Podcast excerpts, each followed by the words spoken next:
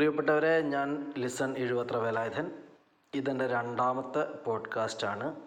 ഇതിൽ ഞാൻ പറയാൻ പോകുന്നത് പറയാൻ ശ്രമിക്കുന്നത് ശ്രീലങ്കയുടെ ഐതിഹ്യമാണ്. അപ്പോൾ ഈ ശ്രീലങ്കയുടെ ഐതിഹ്യം എന്ന് പറയുമ്പോൾ നേരെ നമുക്ക് ശ്രീലങ്കയ്ക്ക് പോകാം എന്ന് കരുതണ്ട. ഞാൻ തുടങ്ങുന്നത് ഇന്ത്യയിൽ നിന്നാണ്. അതായത് പണ്ട് കാലത്ത് പഴയ പഴയ പഴയ ഇന്ത്യ.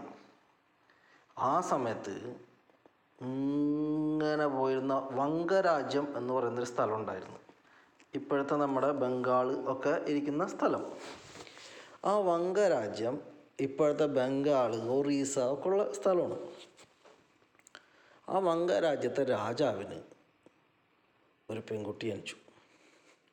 ജനിച്ചപ്പോൾ അവിടെ പണിയില്ലാത്ത കുറേ ജ്യോത്സ്യന്മാർ വെറുതെ ഇരിക്കുന്നുണ്ടായിരുന്നുണ്ട് അവന്മാരിങ്ങനെ കവടി നിരത്തി ഇതൊക്കെ ഇട്ട് ഇങ്ങനെ നോക്കി കഴിഞ്ഞപ്പോൾ എന്നിട്ട് പറഞ്ഞു രാജകുമാരിയൊക്കെ അടിപൊളി തന്നെ. പക്ഷെ പ്രശ്നമുണ്ട് കേട്ടോ ഈ രാജകുമാരി വലുതായി കഴിയുമ്പോൾ ഒരു മൃഗമാണ് ഈ രാജകുമാരനെ കല്യാണം കഴിക്കുക വംഗരാജ്യത്തെ രാജാവാണിങ്ങനെ രാജാവ് അത്ര വങ്കനല്ലായിരുന്നു.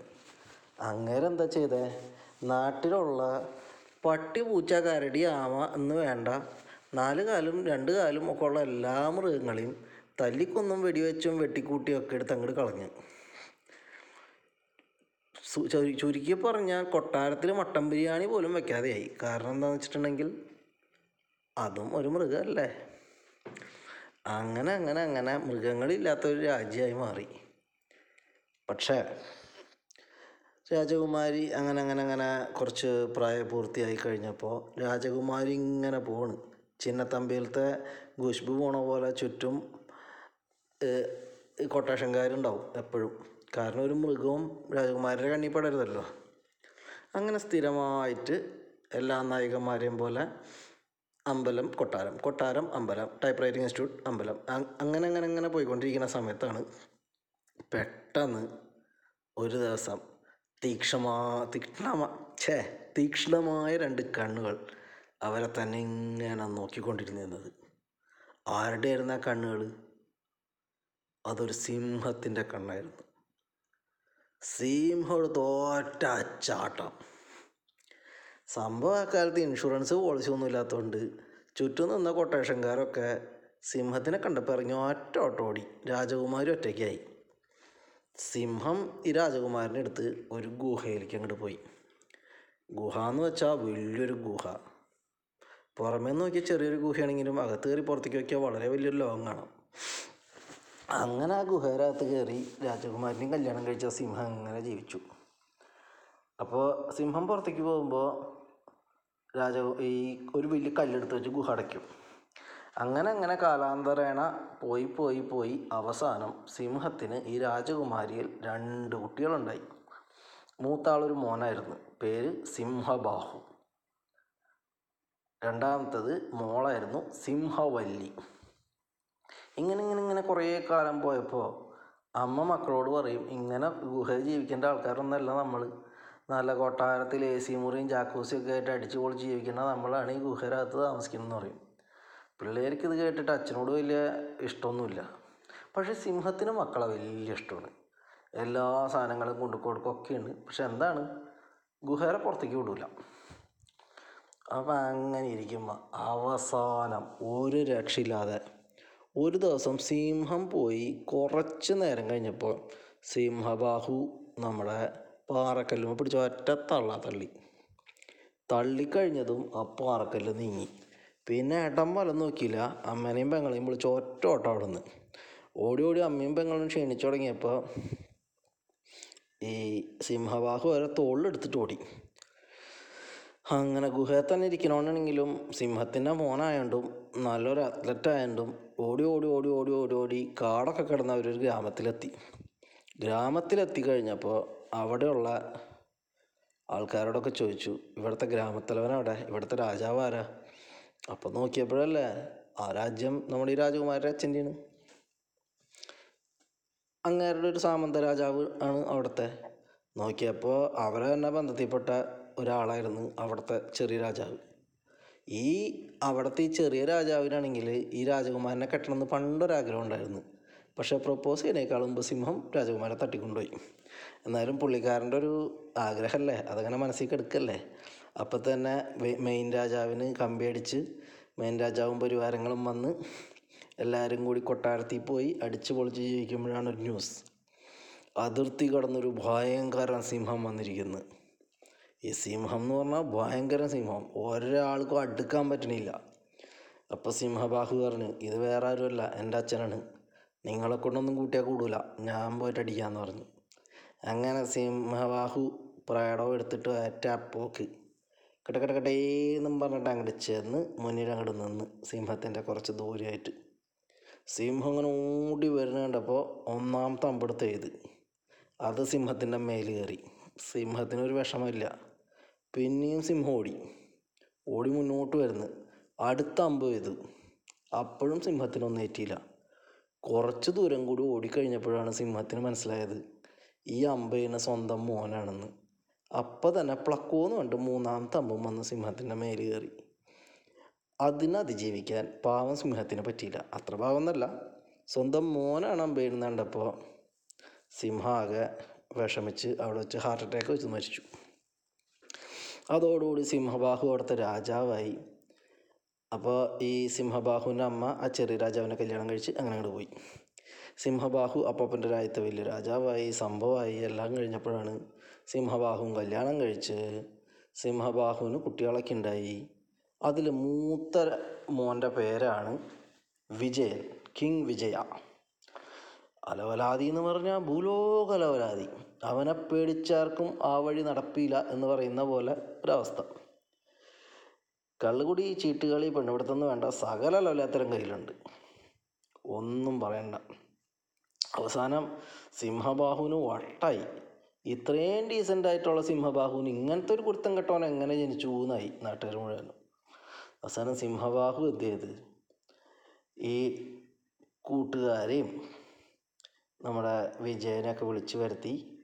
നല്ല അടി അടിയോടടി അടിച്ചിട്ട് അവസാനം ഒക്കെ ഇതിന്റെ തലയെല്ലാം മുടി അങ്ങോട്ട് പകുതി ചോദിച്ചു അങ്ങോട്ട് ഷേവ് ചെയ്ത് കളഞ്ഞ് ഒരു കപ്പൽ കയറ്റി അങ്ങോട്ട് വിട്ടു.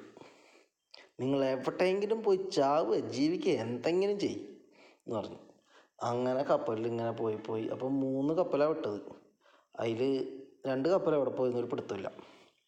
അതിൽ പെണ്ണുങ്ങളും കുട്ടികളൊക്കെ ആയിരുന്നു മറ്റ് കപ്പലുകളിൽ. ഈ കപ്പലിൽ മൊത്തം ആണുങ്ങളും. അങ്ങനെ അങ്ങനെ അങ്ങനെ അങ്ങനെ അങ്ങനെ പോയി പോയി പോയി പോയി പോയി പോയി പോയി. താമ്രപണ്ണി അഥവാ തമ്പാപ്പന്നി എന്ന് പറയുന്ന ശ്രീലങ്കയിലെ ഒരു തീരത്ത് ഈ കപ്പലെടുത്തു. കപ്പലെടുത്തു കഴിഞ്ഞപ്പോഴല്ലേ ഈ കപ്പലിനെ കൊണ്ട് ഒരു ഇതുമില്ല. കാരണം അതിൽ വെള്ളവും ഇല്ല ഒന്നുമില്ല. അവസാനം ഒരുമാതിരി വയ്യാണ്ടായി. ചത്തതിനൊക്കെ ജീവിച്ചിരിക്കുന്നുള്ള അവസ്ഥയിലാണ് ഈ ആൾക്കാരൊക്കെ പുറത്തേക്ക് ഇറങ്ങിയത്. ആകെ ഇങ്ങനെ നടക്കുമ്പോഴുണ്ടല്ലോ. പെട്ടെന്നൊരു വല അങ്ങോട്ട് വന്നു വീണു. എല്ലാത്തിനും അങ്ങോട്ട് പൊക്കിയെടുത്ത് അങ്ങോട്ട് കൊണ്ടുപോയി.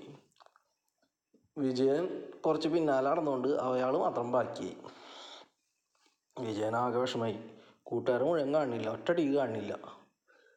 എവിടെ പോയി? അവസാനം വിജയൻ ഇങ്ങനെ നടന്നപ്പോൾ ഒരു സുന്ദരിയായ പെൺകുട്ടി ഇരുന്ന് ഒരു ചർക്കയിൽ ഇങ്ങനെ നൂൽ നൂറ്റുകൊണ്ടേ ഇരിക്കണം ചർക്കയിൽ നൂൽ നൂറ്റ് നൂറ്റ് നൂറ്റിരിക്കുന്ന പെൺകുട്ടീനെ കണ്ടപ്പോൾ വിജയൻ വളരെ മര്യാദയ്ക്ക് ചോദിച്ചു കുട്ടി കുട്ടിയുടെ പേരെന്താണ്? എന്നാലും പച്ച വെള്ളമല്ലേ ചോദിക്കുന്നത് അപ്പോൾ കുട്ടി പറഞ്ഞു എന്റെ പേര് കുവേണി. ഞാൻ ഇവിടുത്തെ ഒരു രാജകുമാരിയാണ്. അപ്പോൾ മൊത്തത്തിലൊരു സെറ്റപ്പ് കണ്ടപ്പോൾ ഇയാൾ പറഞ്ഞു രാജകുമാരി തന്നെ. ശരി സമ്മതിച്ചെന്ന് പറഞ്ഞു. അപ്പം പറഞ്ഞ് അങ്ങനെയൊന്നും കളിയാക്കണ്ട. ഞാൻ ശരിക്കും രാജകുമാരിയാണ്. പിന്നെന്താണ് ഞാൻ ജനിച്ചപ്പോൾ എന്റെ അച്ഛന്റെ ജ്യോത്സ്യന്മാർ ഈ കബഡി നോക്കി പറഞ്ഞു. ഞാനുണ്ടെങ്കിൽ ഞാൻ ജനിച്ചതിന് ശേഷം ഈ പ്രായപൂർത്തിയാകുമ്പോൾ ഈ കൊട്ടാരവും നശിക്കും രാജ്യവും നശിക്കും ഒക്കെ നശിക്കുന്നു അപ്പോൾ പെൺകുട്ടി ആയതുകൊണ്ട് അവർക്ക് കൊല്ലാനും പറ്റണില്ല. അതുകൊണ്ട് കൊട്ടാരത്തിൽ വളർത്താതെ ദൂരെ കടപ്പുറത്ത് കൊണ്ടുവന്ന് വളർത്തണം എന്ന് പറഞ്ഞു. ഞാൻ ഇവിടുത്തെ യക്ക രാജകുമാരി അതായത് യക്ഷ രാജകുമാരി ആണെന്ന് പറഞ്ഞു. ഇവിടുത്തെ ട്രൈബൽ ശരി ശരി എന്ന് പറഞ്ഞു. അപ്പോൾ വിജയൻ പറഞ്ഞു എന്റെ കുറച്ച് കൂട്ടുകാരുണ്ട്. ഞങ്ങളത്ര അലമ്പ് ടീംസ് ഒന്നും അല്ല. അവരൊന്ന് പതുക്കെ ഒന്ന് വെടിച്ച് തരണം. നിങ്ങളെ ആൾക്കാരാണെന്ന് തോന്നുന്നു പിടിച്ചുകൊണ്ട് പോയിക്കുമെന്ന് പറഞ്ഞു. പറഞ്ഞു കുഴപ്പമില്ല. വെടിയിക്കാം. എന്ന് പറഞ്ഞു. അങ്ങനെ വെടിയിച്ചു. അവർക്കൊക്കെ ഭക്ഷണം കൊടുത്തു. ഒക്കെ കഴിഞ്ഞു. അപ്പോൾ എഴുന്നേറ്റ് നിൽക്കാനൊരാവതായപ്പോൾ വിജയന്റെ സ്വഭാവം മാറൂലല്ലോ. അവൻ കയറി കുവേണിനെ പ്രപ്പോസ് ചെയ്തു. ഇപ്പം കുവേണിക്കാണെങ്കിൽ അച്ഛനോടും അമ്മനോടൊക്കെ നല്ല കലിപ്പുണ്ട്. കാരണം ജനിച്ചതിന് ശേഷം അച്ഛനും അമ്മയും കാണാൻ വന്നിട്ടില്ല. ഇവിടെ കൊണ്ടുവന്നിട്ടിരിക്കുന്നു അപ്പോൾ കുവേണി എന്ത് ചെയ്തു? നേരെ നോക്കിയപ്പോൾ അവിടെ ഒരു കല്യാണം നടക്കണമെന്ന് വിവരം കിട്ടി. കല്യാണം ഈ അക്കന്മാരെ രാജകുമാരന്റെ രാജകുമാരിയൊക്കെ. അപ്പോൾ അവരൊക്കെ വെള്ളം അടിച്ച് ബോധം കെട്ട് വൈകുന്നേരം കെടുക്കണ സമയം നോക്കി പതുക്കെ ഇവരുടെ സൈന്യത്തിനോട് പറഞ്ഞു ഈ സമയത്ത് നിങ്ങൾ പോയാൽ അവിടെ വലിയ ഇതൊന്നും ഉണ്ടാവില്ല എതിർപ്പൊന്നും ഉണ്ടാവില്ല. ഓക്കെ ഇതിനെ തട്ടിക്കോളാൻ പറഞ്ഞു. അങ്ങനെ അങ്ങോട്ട് തട്ടി. അങ്ങനെ ഈ വിജയനും കൂട്ടുകാരും കൂടി രാത്രി പോയി ഒക്കത്തിനെയും വെട്ടിക്കൊന്ന് യക്കന്മാരെയൊക്കെ ഏകദേശം തീർത്തു. അപ്പോഴത്തേനും ബാക്കിയുള്ള യക്കന്മാർ കുറച്ച് പേരൊക്കെ കാട്ടിലേക്ക് ഓടി രക്ഷപ്പെട്ടു.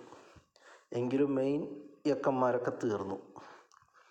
അപ്പോഴാണ് ഈ കുവേണിയുടെ അച്ഛൻ കുവേണിനെ ശപിച്ച് നീ എന്തായാലും ഞങ്ങളെ ചതിച്ചു. നീയും ഒരു കാലത്തും ഗുണം പിടിക്കാൻ പോകില്ല എന്ന് പറഞ്ഞിട്ട്. അപ്പോൾ പറഞ്ഞു ഞാൻ ഈ രാജാവിനെ കെട്ടി ഇവിടെ സുഖമായിട്ട് ജീവിക്കാൻ പോകുന്നു നിങ്ങളെ ഒരാൾക്കൊക്കെ എന്ത് ഒരാൾക്ക് എന്ന് ചോദിച്ചിട്ട് കുവേണി പറഞ്ഞു എന്തായാലും കാരണം അവരെ കൊണ്ട് വലിയ കാര്യമൊന്നുമില്ല. ഒന്നിനെ വാർദ്ധക്യ പെൻഷൻ കൊടുത്ത് സൈഡിലെടുത്ത് അല്ലെങ്കിൽ ഇപ്പം തന്നെ തട്ടിക്കളഞ്ഞോ? റേഷൻ അരിയും കിട്ടും ലാഭമെന്ന് പറഞ്ഞു. അപ്പം തന്നെ അങ്ങോട്ട് തട്ടിക്കളഞ്ഞു. അങ്ങനെ എല്ലാ യക്കന്മാരെയും കൊന്ന് നമ്മളുടെ കുവേണി വിജയനെ കല്യാണം കഴിച്ചു.